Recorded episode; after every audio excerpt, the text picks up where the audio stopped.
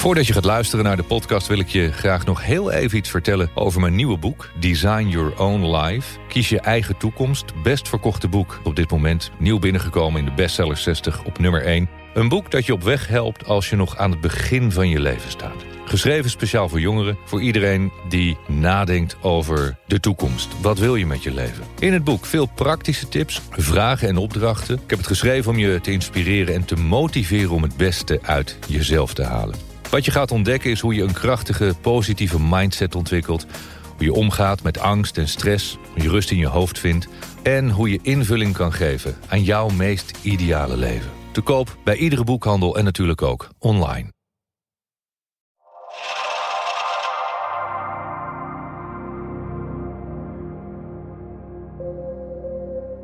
Welkom vanaf Ibiza, welkom bij deze Q&A. We hebben een heleboel vragen binnengekregen. Dank jullie wel daarvoor. We hebben ze zojuist allemaal doorgenomen. Cindy heeft ze op 200% met een lettertype 14 of 16 op het scherm gezet, zodat ik ze ook kan zien. Jezus, echt. Oké, het is duidelijk te zien. Michael heeft eigenlijk een leesbril nodig, maar daar wil hij nog niet helemaal aan. Nee, dus, ik moet eh, echt zeggen, ik weet niet voor de, degene die eh, van de middelbare, laten we zeggen 40, 50 eh, zijn. Ik weet nog dat mijn opticien tegen mij zei enige jaren geleden... Nou, jij gaat er ook aan. Hij praat een beetje zo. Jij gaat er ook aan. Ik keek zo over zo'n klein doktersbrilletje. En toen dacht ik, nou, ik ga er helemaal niet aan. Ik heb dan misschien wel min 8. Maar met mijn lenzen kan ik alles prima zien. Ik heb absoluut nooit een leesbril nodig. En volgens mij zit er nog steeds. Ook Het- eh, iemand doet er mee met de online Ja, masterclass. Kim. Kim. Ja, ik moet, ik moet Kim haar cursus nog volgen. Want Kim die zegt dat je van... Ze had zelf ook iets van min 8. En die is naar min 1 teruggegaan. Dus dat is echt geweldig. Voor iedereen die, eh, die redelijk slechtziend is. Eh, kijk even naar Kim. Even de achternaam niet, maar dan... moet je er maar opzoeken in de groep. Ze heeft een briljant eh, concept. Ik heb haar ontmoet tijdens de live Q&A-dag eh, in juli. Toen ze me dat uitgelegd. Het is natuurlijk fantastisch door anders te leren kijken... dat je eh, een veel lagere sterkte voor je lens of voor je bril nodig Maar hebt. hoe verklaar je dat dan? Want ik ben echt op, op latere leeftijd heel veel mensen, denk ik, dat ik mijn ogen wat slechter werden Ja, dat toen is ik bij heel veel 25 mensen was. natuurlijk, Maar ja. ga je dan opeens Nou ja, het, is natuurlijk dat eh, wij kijken heel veel op schermen en op, op mobieltjes en dat soort dingen. Dat is niet goed. Hè? Eh, dus je zit heel veel te turen naar die kleine lettertjes. Ik denk dat dat niet goed is voor onze ogen. Eh, en Kim heeft mij toen uitgelegd, als je anders leert kijken, dat is natuurlijk wel een bepaalde tactiek, dan kun je dat trainen. Je kunt je ogen trainen, de spieren in je ogen, waardoor, waardoor ze beter gaan functioneren. Zo kun je denk ik uitleggen. Eh, en doordat ze beter gaan functioneren, kun je beter zien. Dat is hetzelfde. Dat eh, als je gaat trainen met je lichaam, als je gaat sporten, dan kan je lichaam ook veel meer. Meer dan wanneer je ongetraind bent. Dus ik, ik vind het een heel plausibel verhaal wat ze vertelt. Het is niet anders dan wat wij doen met eh, het trainen van je mind. Hè.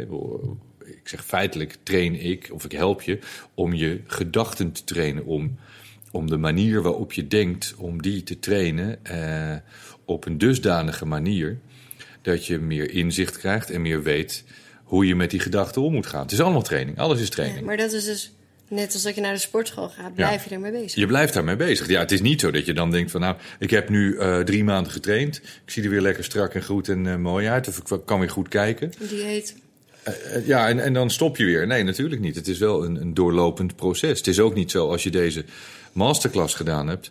En je hebt alle lessen afgerond. En je denkt van wauw, ik heb mijn doelen scherp in beeld. Ik weet wat ik moet gaan doen. En je doet vervolgens niks meer. Dan gaat er niks gebeuren. Nee. Dan verval je terug in je oude patroon. En ik had eh, op eh, LinkedIn ook iemand van de week die zei van ja, lekker makkelijk wat jij zegt. Een kwestie van discipline en doorzettingsvermogen. Maar feitelijk is dat het. Je maakt een keuze dat je wilt veranderen of dat je iets wilt bereiken. En vervolgens is het discipline om je eraan te houden aan je eigen afspraken. Om het voor elkaar te krijgen. Niks anders. Daar kan je God en de hele wereld bij gaan halen. Maar eh, dit is wat het is. Je zult het moeten doen en ermee bezig moeten blijven.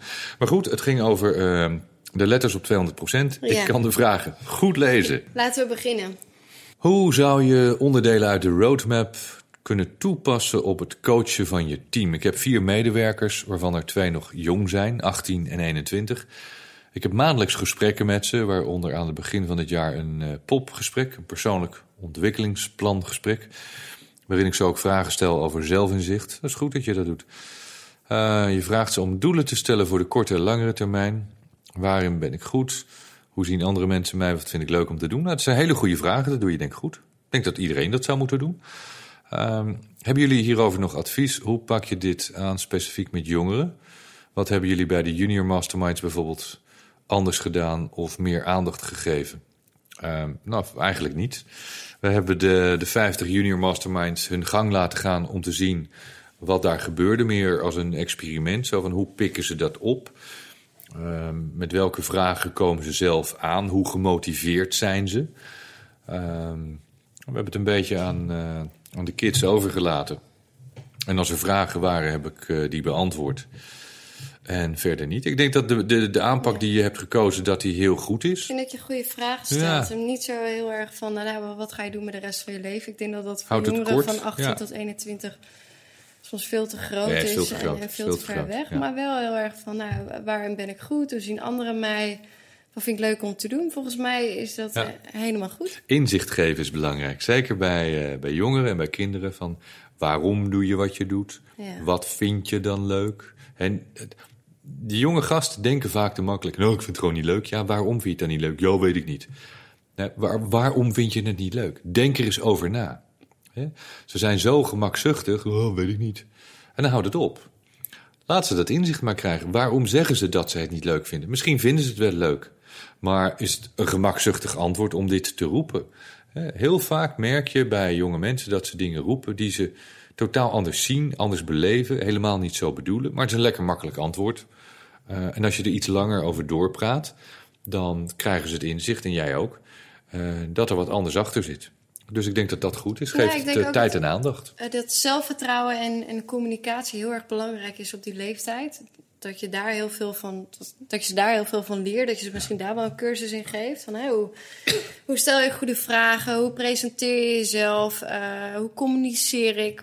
Ik zeg, hè, neem ze eens een keer op. Tape ze eens. Ja. Daar, daar hebben ze denk ik op een latere leeftijd heel veel. En ook nu. Ja, en, en, en wat wil je? Hè? Het, het viel me wel op dat uh, we hebben natuurlijk motivatie uh, laten schrijven voor de deelname waarop we geselecteerd hebben. Er zijn dames en heren van 17, 18, 20, 25 jaar die hele duidelijke doelstellingen hebben, heel duidelijk weten wat ze willen, al bedrijven hebben, bedrijfjes verkocht hebben, al, al echt wel uh, een beetje geld verdiend hebben.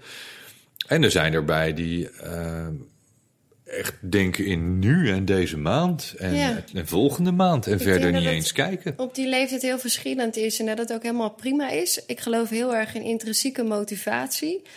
Um, en dat, dat volwassenen soms wel eens van alles willen opleggen aan kinderen. Dat ze van alles moeten doen. En je, ja, je moet ook uh, je dromen nu gaan. Ik moet heel eerlijk, toen ik 18, 21 was, ik wilde gewoon feesten. En dat, dat was voor mij op dat moment het belangrijkste. En ik ben heel blij dat ik dat gedaan heb. En op een later moment uh, kwam bij mij pas de interesse voor andere zaken. Ja. En... Ja, ik merk het ook uh, bij, bij jongere kids. Als ik, als ik natuurlijk heel erg dwingend overkom... En, en met mijn, mijn voorkomen en de manier waarop ik presenteer... heel dwingend vertel wat je moet doen. Ja. En dan merk ik uh, bij jonge gasten heel vaak dat ze iets hebben van... ja, joh, weet je, wie ben jij? En uh, ja, ben ik helemaal niet mee bezig. Dat, ja, boeit een me beetje niet. Een beetje het tegenovergestelde effect volgens mij. Ja, dat werkt niet. Want wie ben jij om mij te gaan vertellen wat ik moet doen... En op het moment dat de intrinsieke motivatie er is, hè, dat de interesse komt, dat iemand ineens zegt van, zeg, uh, ik heb gehoord dat, uh, dat jij al miljonair was toen je 23 was, uh, dat lijkt me zelf ook wel wat. Uh, dan kun je dus uitleggen dat ze vreselijk van de luie reet af moeten komen en wat moeten gaan doen. En dan kunnen ze een beslissing nemen. Maar dan komt het van binnenuit. En wat volgens mij ook wel leuk is om, om met die leeftijd te doen, om ze een klein beetje te uitdagen van wat vinden ze nou spannend. En om ze af en toe een beetje over het randje te laten gaan. Om ze ja. daar een beetje bij te helpen. Wat, wat nog wel een goede is. Uh, sorry dat ik je onderbreek. Uh, want jij stelt hele goede vragen. Draai het eens om. Laat ze eens vragen aan jou stellen. Laat ze eens kritisch kijken naar jou. Hè? En geef ze de ruimte dat je zegt van... Goh, waar vind jij dat ik het beter kan doen? Waar vind jij dat we het als bedrijf beter kunnen doen? Leuk. Dat is echt een goeie. Ja. Hè, dat, wil niet zeggen dat dat leidt tot, tot dingen waarvan je denkt van wow, shocking. Nee, maar soms ook wel hoor. Ja, Soms krijg je zelf een verhelderend inzicht dat je denkt van ja, nog nooit over nagedacht, zo kan het ook. Dus dat, dat zou dan de aanvulling zijn. Ehm, vraag aan die jonge mensen, vraag aan je personeel. Sowieso vind ik dat een goede vraag om af en toe aan mensen te stellen. Wat kan ik beter doen in jouw optiek? Hallo Cindy en Michael. Eh, wat is eventueel het vervolg van deze wijze lessen? Nou, dankjewel. Blij dat je het wijze lessen vindt. Eh, en dan bedoel ik, geef jullie nog een vervolg voor deze cursus. Ik heb veel voldoening uit de lessen gehaald, maar het voelt dat ik nog niet klaar ben. En dat schrijf je ook, want er staat: Ik heb nog niet alle lessen gedaan, ben bij les 6. Dan ben je dus bij de 12 stappen.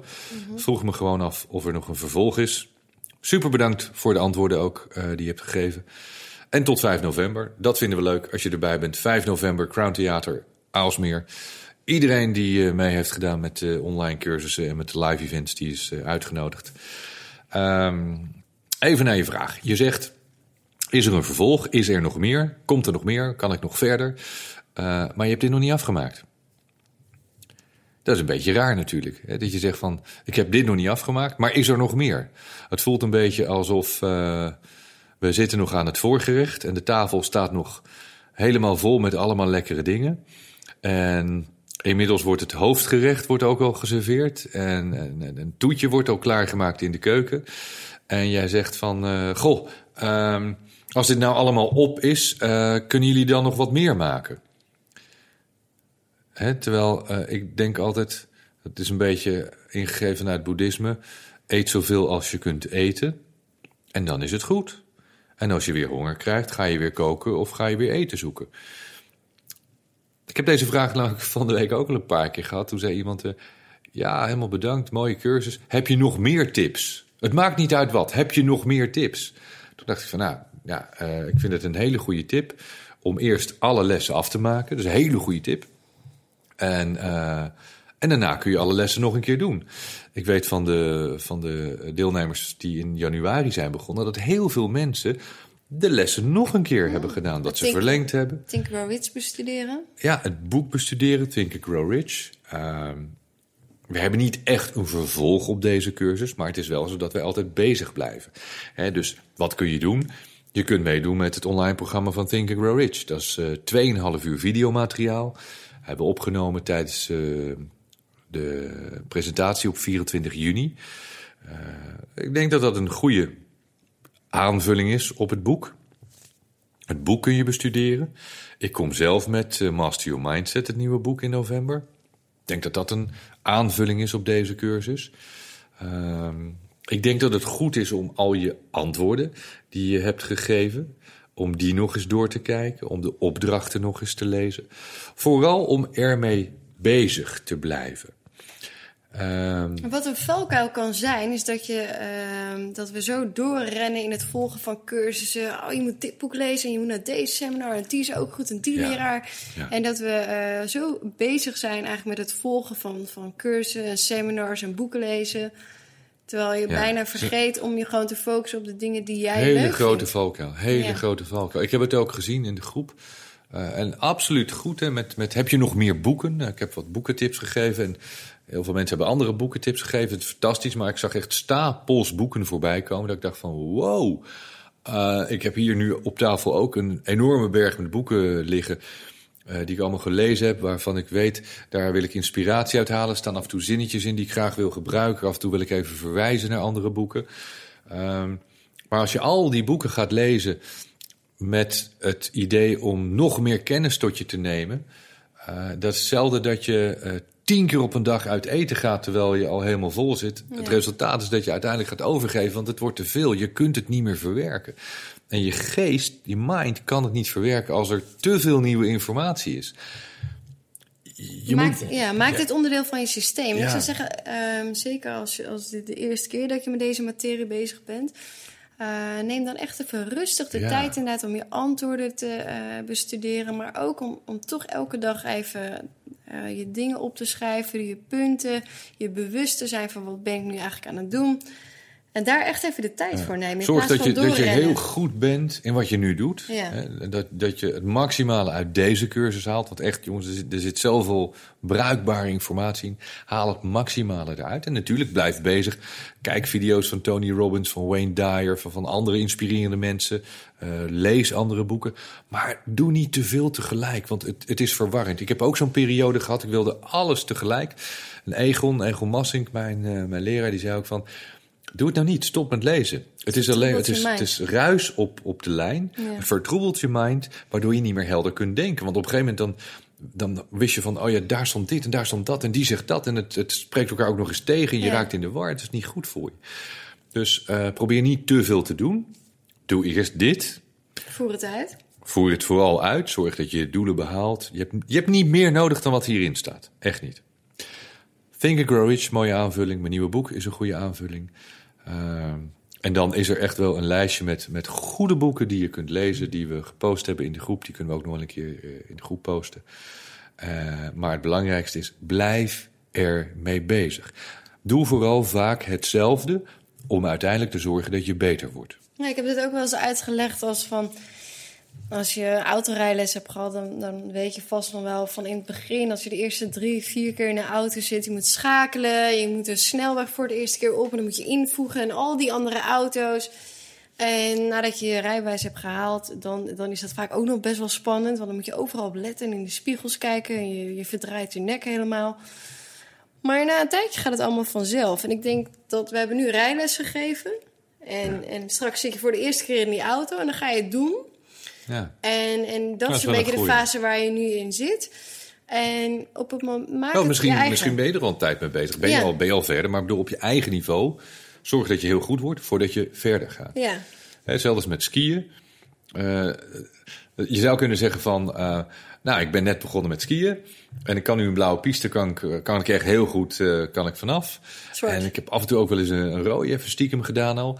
Maar dan heb ik ook gehoord dat je kan heliskiën. Dat zie je dan met een helikopter droppen ergens of piste ergens. hoe zit dat? En het is leuk om te weten dat het kan en dat het er is. Maar eh, toen ik dat deed, toen ik net een blauwe piste kon skiën... Toen, eh, toen stond ik daar toch wel met knikkende knieën bovenop die berg. Dat ik dacht van, kan die helikopter me niet op, opnieuw even komen ophalen? Want ik durfde die berg niet meer af. Dus probeer ook niet te veel in één keer te doen.